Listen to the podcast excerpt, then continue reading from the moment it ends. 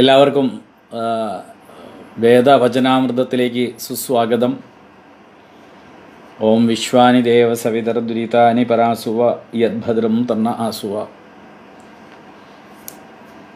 മൗർവീട്ടങ്കാരജന്മാനം ഭീഷണം ധർമ്മവിദ്വിഷാം ആർത്താനാം സാന്ത്വനം വന്ദേ തമാനന്ദം ദയാമയം.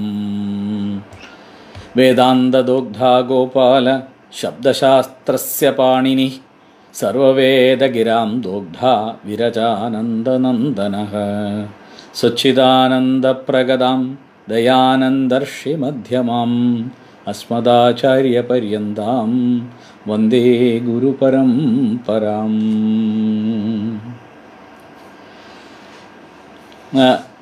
ഇന്നത്തെ ദിവസം വളരെ പ്രധാനപ്പെട്ട ഒരു വിഷയമാണ് വേദ വചനാമൃതത്തിനായിട്ട് നമ്മൾ തിരഞ്ഞെടുത്തിരിക്കുന്നത്. ഇന്നത്തെ വിഷയം ഗായത്രി ഉപാസനയുമായിട്ട് ബന്ധപ്പെട്ടതാണ്. അപ്പോൾ ഇന്ന് നമ്മൾ ഈ ഒരു പഠനം പല ആളുകളും പല ഭാഗത്തു നിന്നും നമ്മുടെ ഇമെയിലായിട്ടും അതേപോലെ വാട്സപ്പായിട്ടും ഒക്കെ നമ്മുടെ ഫേസ്ബുക്കിൻ്റെ മുകളിൽ കൊടുത്തിരിക്കുന്ന ഫോൺ നമ്പറിലും ഒക്കെ പലരും ബന്ധപ്പെട്ട് പല വിഷയങ്ങളും സജസ്റ്റ് ചെയ്യാറുണ്ട്. അപ്പോൾ ഏതായാലും നമ്മളുടെ ഒരു പഠനത്തിൻ്റെ രീതി അനുസരിച്ച് ഇന്ന് നമ്മൾ ഗായത്രി ഉപാസനയുടെ രഹസ്യ തലങ്ങളും ഗുണഫലങ്ങളും എന്താണ് എന്ന് ഉപരിപ്ലവമായിട്ട്, അത് ആഴത്തിൽ പഠിക്കുക എളുപ്പമല്ല എന്നറിയാമല്ലോ, അപ്പോൾ അതിനെക്കുറിച്ച് ഒരു ഒരു ഒരു പഠനം നടത്താം എന്നാണ് വിചാരിച്ചിരിക്കുന്നത്. ഭാരതീയ സംസ്കാരത്തിൻ്റെ അന്തസ്സത്ത തന്നെ ഉപാസനയാണ്, അല്ലേ? ഭാരതത്തിലെ ആസേതു ഹിമാചലം ഏറ്റവും കൂടുതൽ പ്രാധാന്യം നമ്മൾ കൊടുത്തിരിക്കുന്ന ഉപാസനയ്ക്കാണ്. മറ്റെല്ലാ ഭാരതീയ സംസ്കാരം ഉണ്ടായപ്പോഴുണ്ടായിരുന്ന മറ്റെല്ലാ സംസ്കാരങ്ങളും സ്മൃതിയിൽ വിസ്മൃതിയിൽ പോയി, അപ്പോഴും നമ്മുടെ സംസ്കാരം നിലനിൽക്കുന്നു എന്ന് കാണുമ്പോൾ നമ്മുടെ സംസ്കാരത്തിൻ്റെ ഒരു മഹത്വം എത്രമാത്രം വലുതാണ് എന്ന് നമുക്ക് ബോധ്യപ്പെടും. കാരണം അത് അനേകം ആളുകളുടെ തപസ്സുകൊണ്ട് രൂപപ്പെട്ട ഒരു സംസ്കാരമാണ്. അപ്പോൾ ഉപാസനയിലൂടെ നേടുന്ന അപരിമയമായിട്ടുള്ള മനഃശക്തി കൊണ്ട് എന്തും സൃഷ്ടിക്കാം എന്ന ഒരു കാഴ്ചപ്പാട് ഭാരതീയ ഋഷിമാർക്ക് ഉണ്ടായിരുന്നു. അപ്പം നമ്മുടെ ഉപാസനയാണ് വളരെ പ്രാധാന്യത്തോടു കൂടി നമ്മൾ കണ്ടിരുന്നത്. ഉപാസനയ്ക്ക് വളരെയേറെ പ്രാധാന്യം നമ്മുടെ ജീവിതത്തിൽ നമ്മൾ നൽകിയിരുന്നു. നമ്മുടെ ആസേതു ഹിമാചലം, അത് ഹിമാലയം മുതൽ ഇന്ദു സരോവരം വരെയുള്ള എല്ലാ ആളുകളും ഈ ഉപാസനയ്ക്ക് പ്രാധാന്യം നൽകിയിരുന്നു. അവരെ സംബന്ധിച്ചിടത്തോളം ഒരു പിന്നെ ഗാനമായാലും അല്ലെങ്കിൽ ഒരു നൃത്തമായാലും ഒരു ശില്പമായാലും എല്ലാം അതിലെല്ലാം ഉപാസനയുടെ ഒരു അംശമുണ്ടായിരുന്നു. നമുക്ക് പിന്നെ നാദബ്രഹ്മാനന്ദനെ കുറിച്ചിട്ട് അറിയാം, അല്ലേ? അപ്പോൾ ത്യാഗരാജസ്വാമികളെ കുറിച്ച് നമ്മൾ കേട്ടിട്ടുണ്ട്. അവരുടെ എല്ലാം സമർപ്പണം എന്ന് പറയുന്നത് ഉപാസനയിലൂടെയാണ് മുന്നോട്ട് പോയത്. അപരിമേയമായ മനഃശക്തി കൊണ്ട് നമുക്ക് എന്തും സൃഷ്ടിക്കാം. അതൊരു ഗായകനാകാം, ഒരു ശില്പിയാകാം, അല്ലെങ്കിൽ ഒരു പണ്ഡിതനാകാം, അതല്ലെങ്കിൽ ഒരു നല്ല ഒരു എൻജിനീയറാകാം, അങ്ങനെ പല പല മേഖലകൾ, നല്ലൊരു ഡോക്ടറാകാം, നല്ല രീതിയിലുള്ള വക്കീലാകാം എന്നിങ്ങനെ ഏത് മേഖലയിലായാലും നമ്മുടെ ഏ മേഖല ഏതുമാവട്ടെ, ആ മേഖലയിൽ നമുക്ക് ഒന്നാമതായി തീരാൻ, നമുക്ക് മുൻപന്തിയിലെത്താൻ സാധിക്കും, അല്ലെങ്കിൽ ആ വിഷയം നമുക്ക് കൈകാര്യം ചെയ്യാൻ സാധിക്കുമാറ് ഉപാസനയെ ചാലിച്ചെടുക്കാമെന്നുള്ള വിചാരം, കാഴ്ചപ്പാട് ഭാരതീയ ഋഷിമാർക്കുണ്ടായിരുന്നു. അതിനർത്ഥം അത് മാത്രമാണ് ഭാരതീയ ഋഷിമാരുടെ കാഴ്ചപ്പാട് എന്നല്ലതാണ്. ഭൗതികമായ ഉന്നതിയും ആധ്യാത്മികമായ ഉന്നതിയും രണ്ടും, ആ രണ്ട് ഇവ രണ്ടും ഒരുപോലെ, ഒരു പക്ഷിയുടെ രണ്ട് ചിറകുകൾ എന്ന പോലെ നേടിയെടുക്കണമെങ്കിൽ അതിനുള്ള വഴി ഉപാസനയാണെന്ന് അവർ മനസ്സിലാക്കിയിരുന്നു, ഋഷിമാർ മനസ്സിലാക്കിയിരുന്നു. അപ്പോൾ ഭൗതികമായ അതുപോലെ തന്നെ ആധ്യാത്മികമായ ഉന്നതി രണ്ടും, ഭൗതികവും ആധ്യാത്മികവുമായ ഉന്നതി ലക്ഷ്യമാക്കിക്കൊണ്ട് അവർ മുഖ്യമായും ഉപാസന നടത്തി എന്ന് വേണം നമ്മൾ മനസ്സിലാക്കാൻ. ആ ഉപാസനയ്ക്ക് അവർക്ക് ഏറ്റവും വലിയൊരു പാലമായി നിന്നത് ഗായത്രി മന്ത്രം തന്നെയായിരുന്നു. അപ്പോൾ ഗായത്രി മന്ത്രം എന്ന് പറയുന്നത് നമ്മെ സംബന്ധിച്ചിടത്തോളം ഒരു കാമധേനുവാണ്. ആ കാമധേനുവിനെയാണ് വിശ്വാമിത്രൻ ചോദിച്ചത് എന്നുള്ള ഒരു കഥയിലേക്ക് നമുക്ക് നിൽക്കാം. എന്നാൽ അതിനകത്ത് ഒരു വിശ്വാമിത്രസ്യ രക്ഷതി ബ്രഹ്മേദം ഭാരതം ജനം എന്ന് പറയുന്നുണ്ട്. വിശ്വാമിത്രനാണ് ഗായത്രിയെ ദർശിച്ചത് എന്ന് നമുക്കറിയാം. ഗായത്രി മന്ത്രത്തെ ദർശിച്ചത് വിശ്വാമിത്ര മഹർഷിയാണെന്ന് നമ്മൾ കേട്ടിട്ടുണ്ട്. അങ്ങനെയുള്ള ആ ഗായത്രിയെ സാധന ചെയ്തുകൊണ്ട് ആ ഗായത്രി ദേവിയെ അല്ലെങ്കിൽ ഗായത്രി മന്ത്രത്തെ സാ പരിപാലിച്ചുകൊണ്ട് പോറ്റി വളർത്തിക്കൊണ്ട് ഉപാസന ചെയ്തുകൊണ്ട് എങ്ങനെയാണ് നമുക്ക് മുന്നോട്ട് പോകാൻ സാധിക്കുക? ഗായത്രി സാധനയുടെ ആന്തരിക തലങ്ങൾ എന്താണ്? ഗായത്രി ജപം കൊണ്ട് എന്തെല്ലാം ഗുണഫലങ്ങളാണ് നമുക്ക് ലഭിക്കുക തുടങ്ങിയ കാര്യങ്ങളാണ് ഇന്ന് നാം ചർച്ചയ്ക്ക് എടുത്തിരിക്കുന്നത്. വിഷയം ഉപാസനയാണ്. ഗുരുവിൽ നിന്നും ദീക്ഷ സ്വീകരിച്ച് ആരംഭിക്കേണ്ടതും അതീവ ശ്രദ്ധയോടുകൂടി മുന്നോട്ട് പോയി അനുഭവത്തിൽ അറിയേണ്ടതുമാണ് ഈ ഉപാസനാ തലങ്ങൾ എന്നുള്ളതുകൊണ്ട് ഉപരിപ്ലവമായി മാത്രമേ ഇപ്പോൾ സംസാരിക്കാൻ സാധിക്കുകയുള്ളൂ. അതാണ് അതിൻ്റെ ഒരു സാഹചര്യം.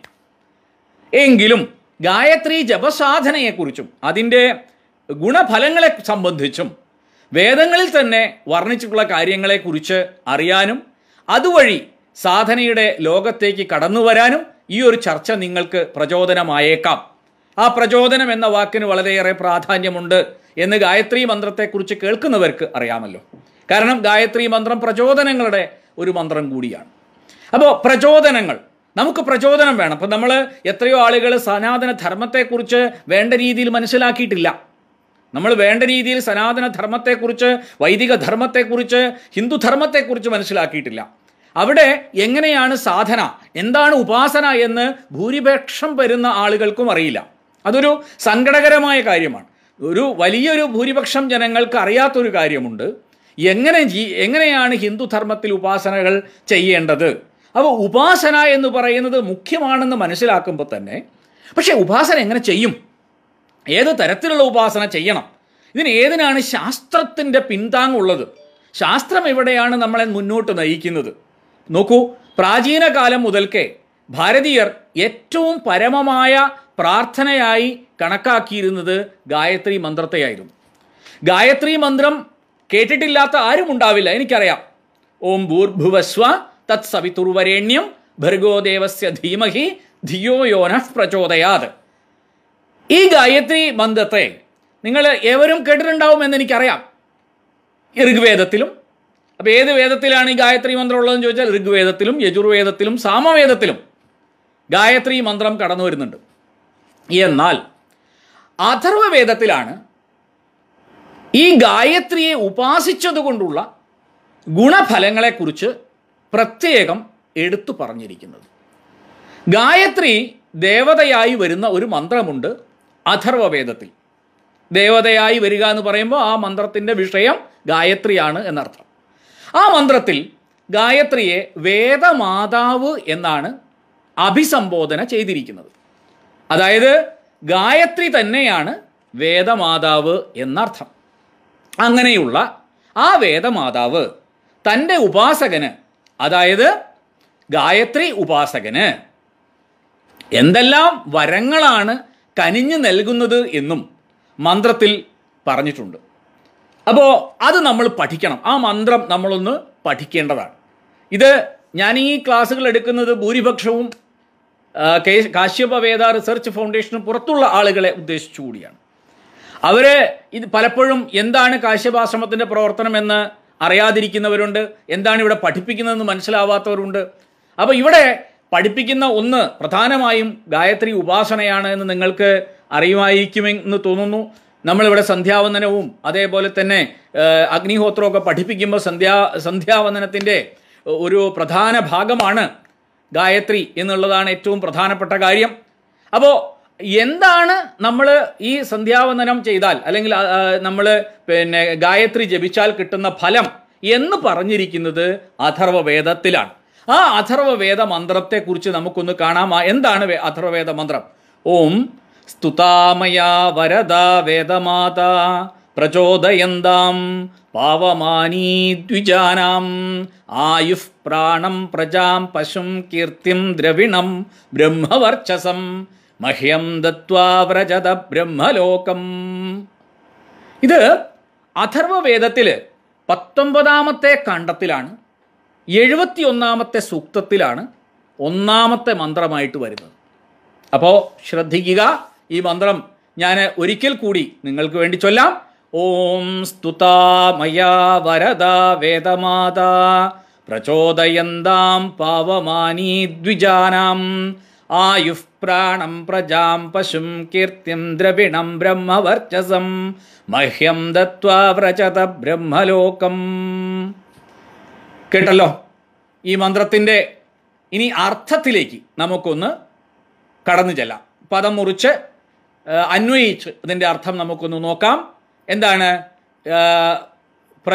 സ്തുതാമയ വരദാ വേദമാത അല്ലെ, വരദാ വേദമാത എന്ന് പറഞ്ഞാൽ വരദായിനിയായ വേദമാതാവ്, എല്ലാ വരങ്ങളും നൽകുന്ന വേദമാതാവ്. പിന്നെയോ മയാ സ്തുത, എന്നാൽ സ്തുതിക്കപ്പെട്ടിരിക്കുന്നു, ഞാൻ ആ ഗായത്രി ദേവിയെ അല്ലെങ്കിൽ വേദമാതാവിനെ സ്തുതിക്കുന്നു.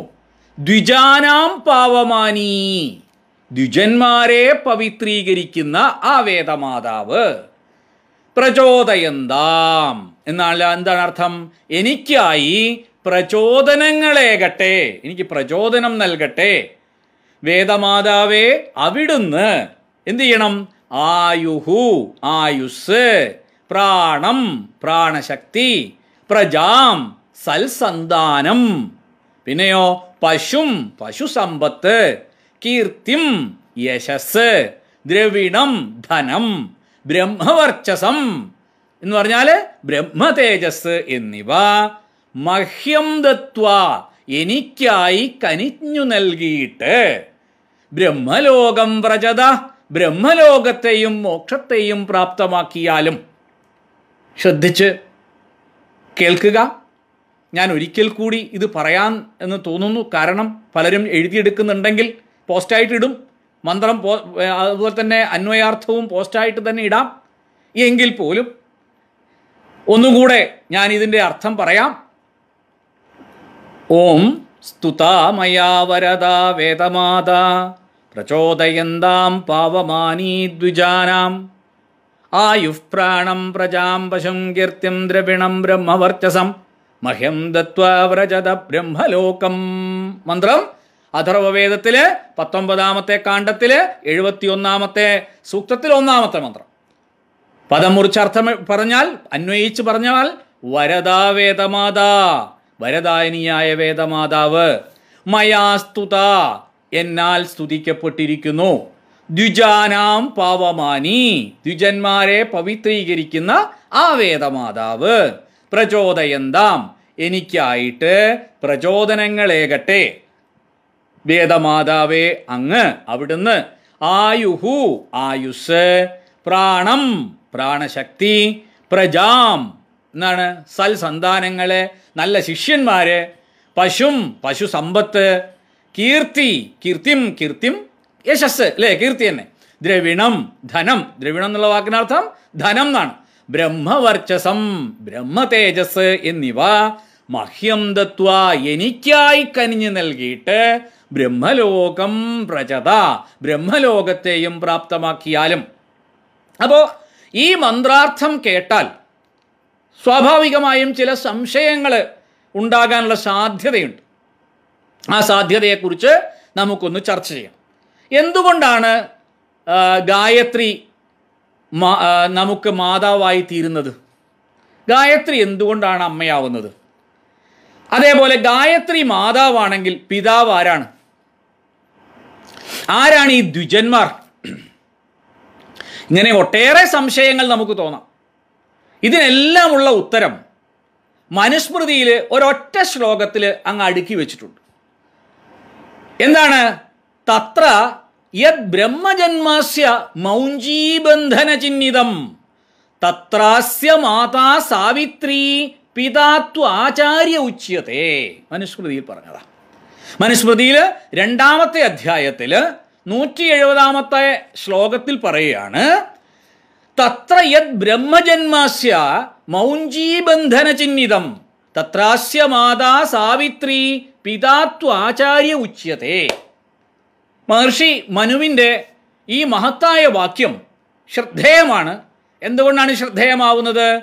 ബ്രഹ്മജന്മത്തിൽ മാതാവ് ഗായത്രിയും, ബ്രഹ്മജന്മത്തിൽ ബ്രഹ്മജന്മം എന്ന് പറഞ്ഞാൽ ദ്വിജനാവുകയാണ്, അതായത് നമ്മൾ വേദത്തിലേക്ക് ജനിക്കുകയാണ്.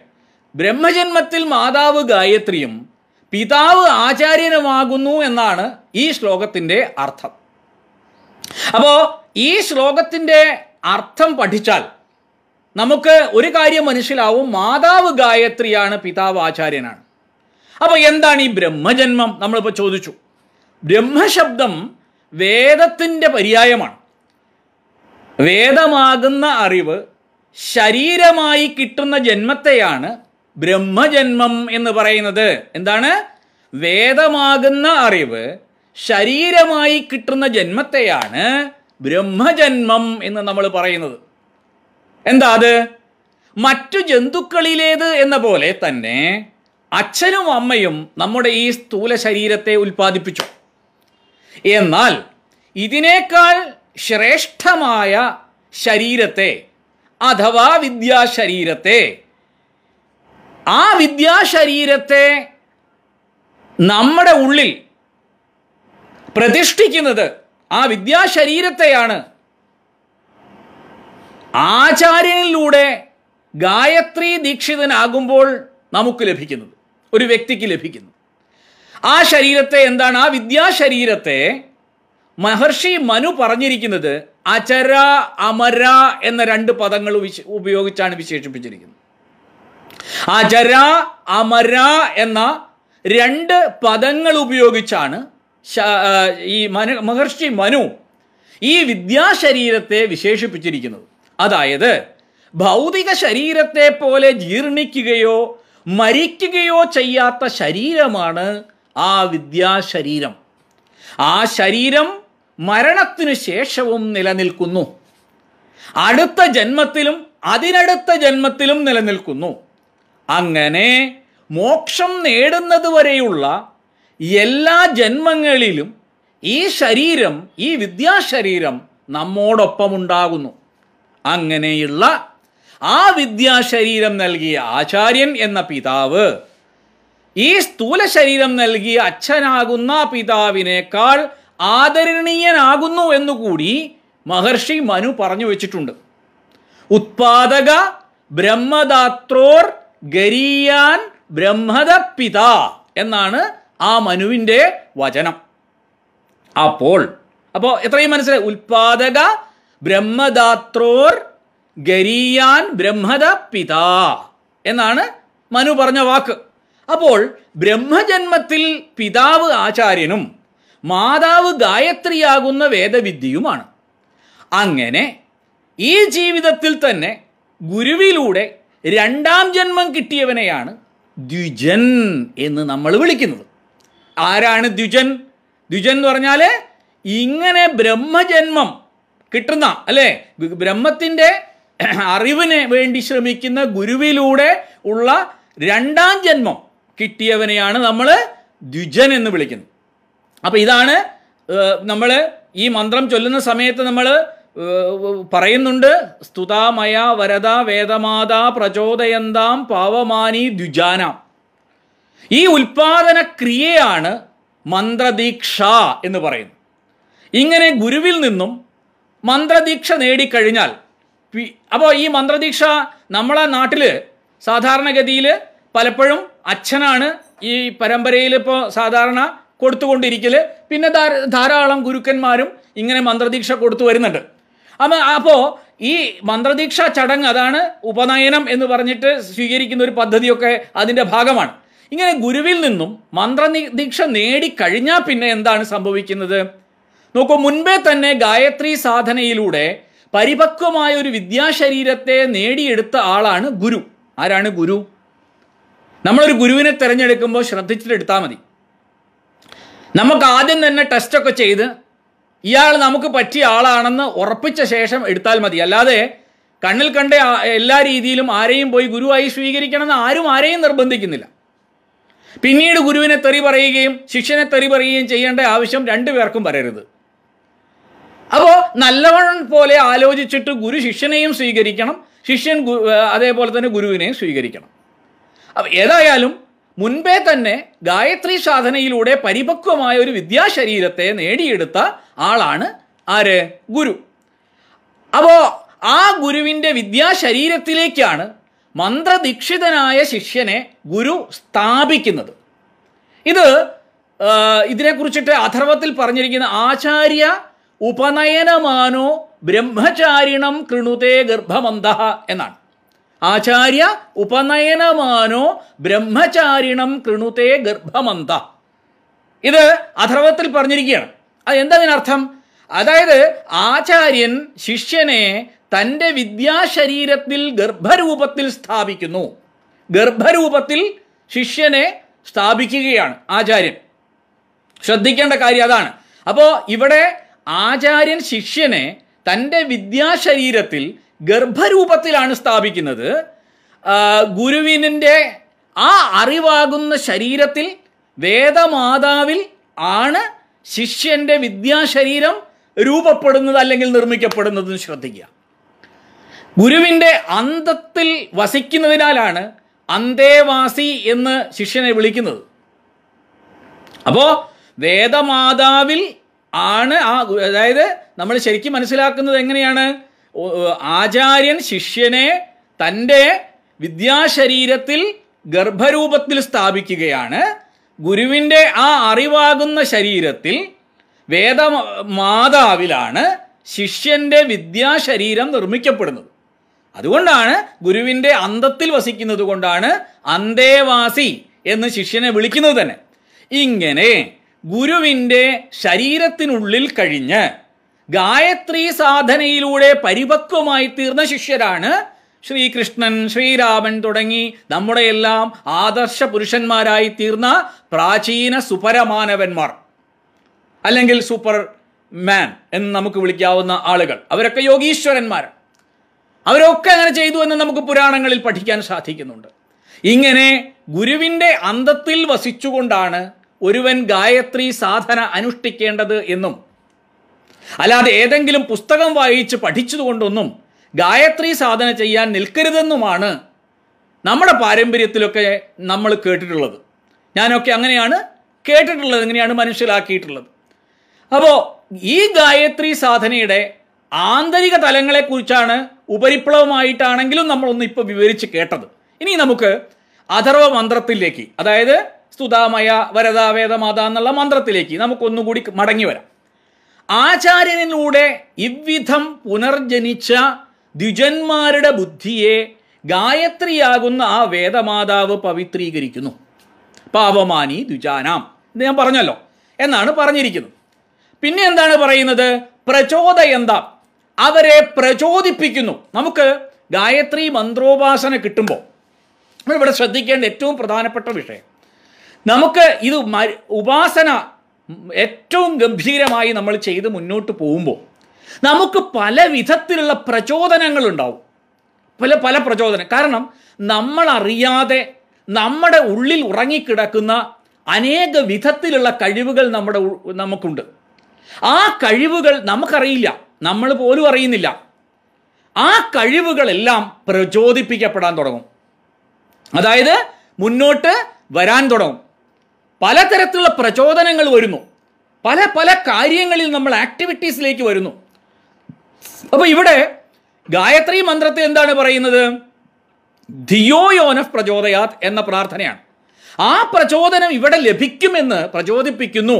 ആരാണോ ഈ ദ്വിജനായി തീർന്നിട്ട് ഉപാസനകൾ അനുഷ്ഠിക്കുന്നത്, ഉപാസന എന്നൊക്കെ പറഞ്ഞാൽ വളരെ ശ്രദ്ധിച്ച് ചെയ്യേണ്ടതാണെന്ന് അർത്ഥം. അപ്പോൾ ആ ഉപാസനയിലൂടെ നമ്മൾ മുന്നോട്ട് പോകുന്ന സമയത്ത് ധിയോ യോനഫ് പ്രചോദയാത് എന്ന ഭാവത്തോടു കൂടി ആ പ്രാർത്ഥന നമ്മൾ കേൾക്കുമ്പോൾ ഞങ്ങളുടെ ബുദ്ധിയെ പ്രചോദിപ്പിച്ചാലും എന്നാണ് നമ്മളെ പ്രാർത്ഥന. നമ്മളെ പ്രാർത്ഥന എന്താണ്? നമ്മൾ അന്തരംഗത്തിൽ നമ്മൾ നിരന്തരം പറഞ്ഞുകൊണ്ടിരിക്കുന്നത് ഞങ്ങളുടെ ബുദ്ധിയെ പ്രചോദിപ്പിച്ചാലും ഞങ്ങളുടെ ബുദ്ധിയെ പ്രചോദിപ്പിച്ചാലും ഞങ്ങളുടെ ബുദ്ധിയെ പ്രചോദിപ്പിച്ചാലും ഞങ്ങളുടെ ബുദ്ധിയെ പ്രചോദിപ്പിച്ചാലും എന്നാണ്. അപ്പോൾ അങ്ങനെ ചെയ്യുന്ന സമയത്ത് എന്ത് സംഭവിക്കും? നമ്മുടെ ബുദ്ധി സ്വാഭാവികമായും പ്രചോദിപ്പിക്കപ്പെടും, അല്ലേ? അപ്പോൾ പലതരത്തിലുള്ള പല കഴിവുകളിലേക്ക് നമ്മുടെ ഭാവം പോകാൻ തുടങ്ങും. അങ്ങനെയുള്ള ഗായത്രി മന്ത്രത്തെ ഉപാസിക്കുന്നതിലൂടെ ആ ഉപാസകരുടെ ബുദ്ധി ഉത്തരോത്തരം പ്രചോദിതമാകുന്നു എന്നാണ് ഈ അഥർവവേദ മന്ത്രം നമ്മെ പഠിപ്പിക്കുന്നത്, അല്ലെങ്കിൽ പറഞ്ഞു ബോധ്യപ്പെടുത്തുന്നത്. ഇങ്ങനെ ബുദ്ധിയിലുണ്ടാകുന്ന പ്രചോദനം വേദോപാസകരുടെ ഭൗതിക ജീവിതത്തിലും ആധ്യാത്മിക ജീവിതത്തിലും ഒരേപോലെ പ്രതിഫലിക്കുന്നു. അപ്പോൾ അതോടെ അവർ ഈ രണ്ട് രീതിയിലും ഔന്നത്യത്തെ പ്രാപിക്കുന്നു. വേദമാതാവ് അവർക്കായി വരങ്ങളെ കനിഞ്ഞു നൽകുന്നു എന്നാണ് അഥർവവേദ മന്ത്രത്തിൽ പറഞ്ഞിരിക്കുന്നത്. അല്ലെങ്കിൽ അഥർവത്തിലെ ആ വർണ്ണന അതാണ്. മന്ത്രത്തിൽ എന്താ പറയുന്നത്?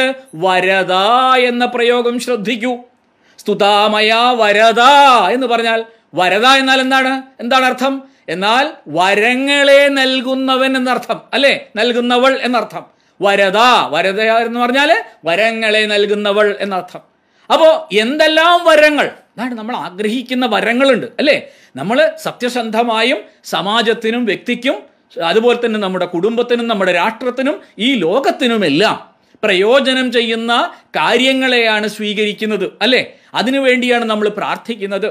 അപ്പോൾ ആ വരങ്ങളെല്ലാം നമുക്ക് ലഭിക്കും. എന്തെല്ലാം വരങ്ങളാണ് ഗായത്രി ഉപാസകൻ നേടുന്നത് എന്ന് മന്ത്രം പറയുന്നുണ്ട്. എന്താണ് മന്ത്രത്തിൽ പറയുന്നത്? ആയുഹു പ്രാണം പ്രജാം പശും കീർത്തിം ദ്രവിണം ബ്രഹ്മവർച്ചസം.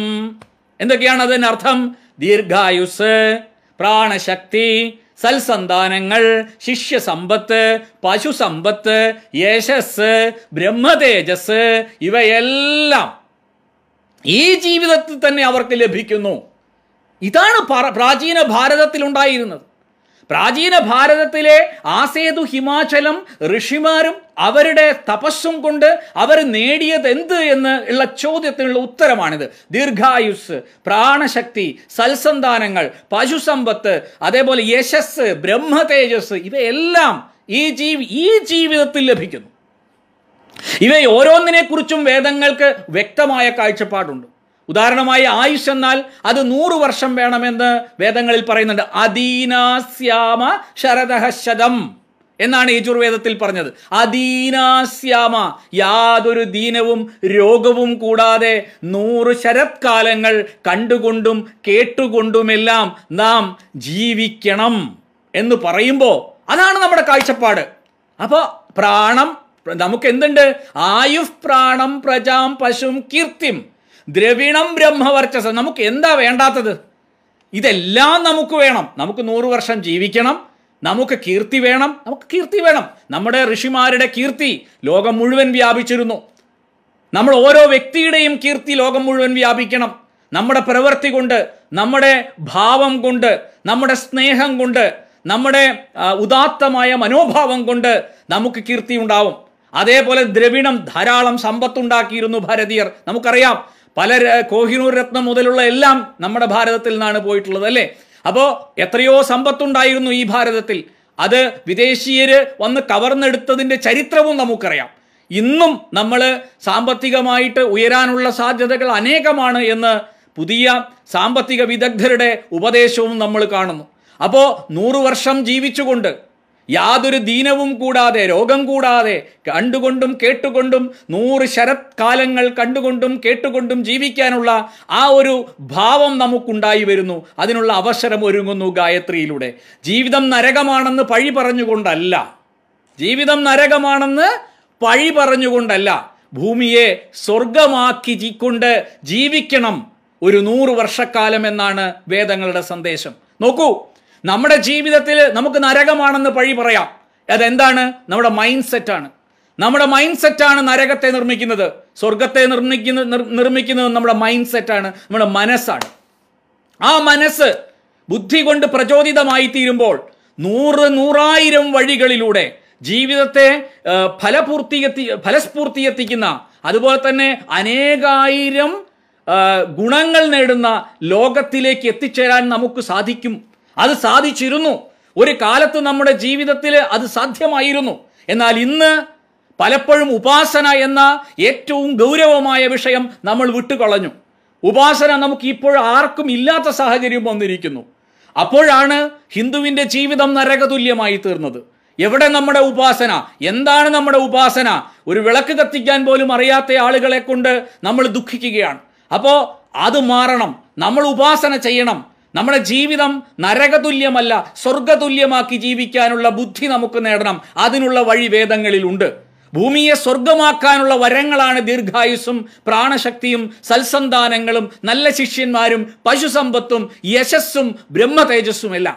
ഇതാണ് നമ്മൾ മനസ്സിലാക്കേണ്ടത്. ഈ ഭൂമിയെ സ്വർഗമാക്കാനുള്ള വരങ്ങളാണത്. ദീർഘായുസ്, പ്രാണശക്തി, സൽസന്താനങ്ങൾ, പശുസമ്പത്ത്, യശസ്, ബ്രഹ്മതേജസ് എന്നിവയെല്ലാം, ഇതെല്ലാം നമ്മുടെ ഭൂമിയെ സ്വർഗമാക്കാം. എന്നാൽ സ്വർഗമാണോ നമ്മുടെ പരമലക്ഷ്യം എന്ന് ചോദിച്ചാൽ സ്വർഗമാണോ നമ്മുടെ പരമലക്ഷ്യം? ഒരിക്കലുമല്ല. ഒരിക്കലും നമ്മുടെ പരമലക്ഷ്യം സ്വർഗമല്ല. ഭാരതീയരുടെ, ഹിന്ദുക്കളുടെ സ്വർഗ പരമലക്ഷ്യം ഒരിക്കലും സ്വർഗമല്ല.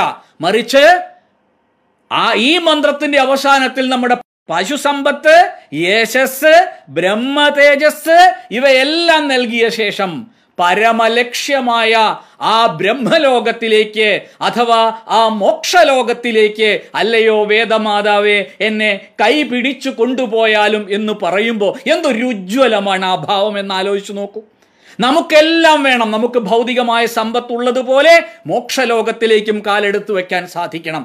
അതിന് നമ്മെ സഹായിക്കുന്ന ഏറ്റവും വലിയ രീതിയാണ് ഉപാസന. ആ ഉപാസനയിൽ ഗായത്രി നമ്മെ മുന്നോട്ട് നയിക്കുന്നു.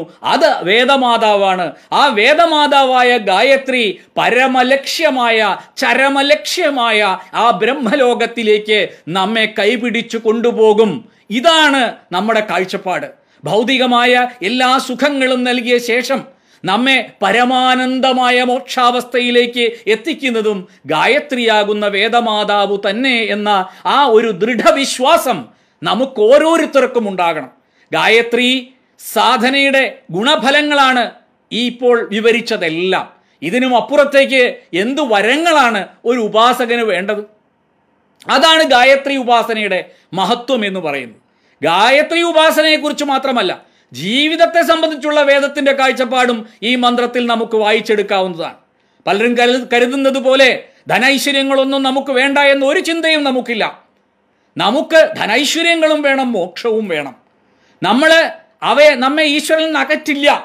പരസ്പരം നമുക്ക് സ്നേഹിക്കാൻ പറ്റും. ഈശ്വരനിൽ നിന്ന് നമുക്കതെല്ലാം മോക്ഷത്തിലേക്ക് കടന്നുപോയിക്കൊണ്ട് ഉൾക്കൊള്ളാൻ പറ്റും. അല്ലെങ്കിൽ മറ്റൊരു ഭാഷയിൽ പറഞ്ഞാൽ ഭൗതിക ജീവിതവും ആധ്യാത്മിക ജീവിതവും പരസ്പരം ബന്ധപ്പെട്ടാണിരിക്കുന്നത് എന്ന കാഴ്ചപ്പാടാണ് വേദങ്ങളിലുള്ളത് എന്ന് ഈ മന്ത്രത്തിൽ നിന്ന് നമുക്ക് മനസ്സിലാക്കാം. വേദത്തിൻ്റെ കാഴ്ചപ്പാട് എല്ലാ ഭൗതിക സമൃദ്ധിയും വേണമെന്നാണ്. എന്നാൽ ഭൗതികതയ്ക്ക് വശപ്പെട്ട് കഴിയാതെ ആധ്യാത്മികമായി ഉയരുകയും പരമമായി മോക്ഷത്തെ നേടിയെടുക്കുകയും വേണമെന്നു കൂടി ഈ ഉപാസനയുടെ പ്രാധാന്യമായി വേദം എടുത്തു പറയുന്നു. ഇതാണ് ഗായത്രി സാധന. ഞാൻ ആ മന്ത്രം ഒരിക്കൽ കൂടി ചൊല്ലാം. ഓം സ്തുതാ മയാ വരദാ വേദമാത പ്രചോദയന്താം പാവമാനീ ദ്വിജാനാം ആയുഃ പ്രാണം പ്രജാം പശും കീർത്തിം ദ്രവിണം ബ്രഹ്മവർച്ചസം മഹ്യം ദത്വാ വ്രജത ബ്രഹ്മലോകം എന്ന്. നോക്കൂ, അഥർവത്തിലെ ഈ മന്ത്രത്തിന്റെ അർത്ഥം വരദാ വേദമാതാ, വരദായിനിയായ അല്ലയോ വേദമാതാവേ, മയാസ്തുത എന്നാൽ അങ്ങ് സ്തുതിക്കപ്പെട്ടിരിക്കുന്നു, ദ്വിജാനാം പാവമാനി ദ്വിജന്മാരെ പവിത്രീകരിക്കുന്ന വേദമാതാവ്, പ്രചോദയന്താം എനിക്കായി പ്രചോദനങ്ങളേകട്ടെ വേദമാതാവേ അവിടുന്ന് ആയുഹു ആയുസ്, പ്രാണം പശു പ്രാണശക്തി, പ്രജാം സൽസന്താനങ്ങളെ, ശിഷ്യ സമ്പത്ത്, പശും പശുസമ്പത്ത്, കീർത്തിം യശസ്, ദ്രവിണം ധനം, ബ്രഹ്മ വർച്ചസം ബ്രഹ്മതേജസ് എന്നിവ മഹ്യം ദത്വ എനിക്കായി കനിഞ്ഞു നൽകിയിട്ട് ബ്രഹ്മലോകം വ്രജത ബ്രഹ്മലോകത്തെയും പ്രാപ്തമാക്കിയാലും.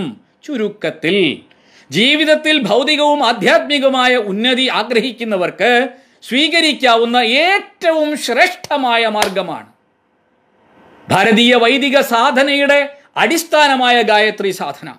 ഗുരുവിൽ നിന്നും ദീക്ഷിതരായി ഗുരുവിൻ്റെ വിദ്യാശരീരത്തിനുള്ളിൽ വിനയത്തോടെ കഴിഞ്ഞു വേണം ഗായത്രി സാധന ചെയ്ത് നമ്മൾ അഭ്യസിച്ചു വരാൻ. അങ്ങനെ നമ്മുടെ ജീവിതത്തിൽ ഒരുപാട് സമ്പത്തും ഐശ്വര്യവും ഉള്ളപ്പോൾ തന്നെ ജഗതീശ്വരൻ്റെ ആ അപരിമേയമായ സ്നേഹത്തെ ഉൾക്കൊണ്ടുകൊണ്ട് ജീവിക്കാൻ നമുക്ക് സാധിക്കണം. അങ്ങനെ നമ്മൾ ഉയർന്നു ജീവിക്കുമ്പോഴാണ് നമുക്ക് ആധ്യാത്മികമായ ഉയർച്ചയോടൊപ്പം ഭൗതിക ജീവിതത്തിലും ഉയർച്ചയുണ്ടാകുന്നത്. നമ്മുടെ രാഷ്ട്രം അങ്ങനെയായിരുന്നു, നമ്മുടെ ഓരോ ജീവിതവും അങ്ങനെയായിരുന്നു, നമ്മുടെ കുടുംബം അങ്ങനെയായിരുന്നു, നമ്മുടെ കുടുംബത്തിൻ്റെ കാഴ്ചപ്പാടുകൾ അങ്ങനെയായിരുന്നു. എന്നാൽ കാലക്രമേണ പലപ്പോഴും വേദവിദ്യാഭ്യാസം അവസാനിച്ചതോടുകൂടി പല പലതരത്തിലുള്ള പ്രയാസങ്ങൾ നമ്മുടെ സമാജത്തിൽ വന്നു ചേർന്നു. അപ്പോൾ പലരും ഇവിടെ കമൻ്റായിട്ട് ചോദിച്ച പല ചോദ്യങ്ങളുണ്ട്. ആ ചോദ്യത്തിന് ഉത്തരം നിങ്ങൾ മനസ്സിലാക്കണം.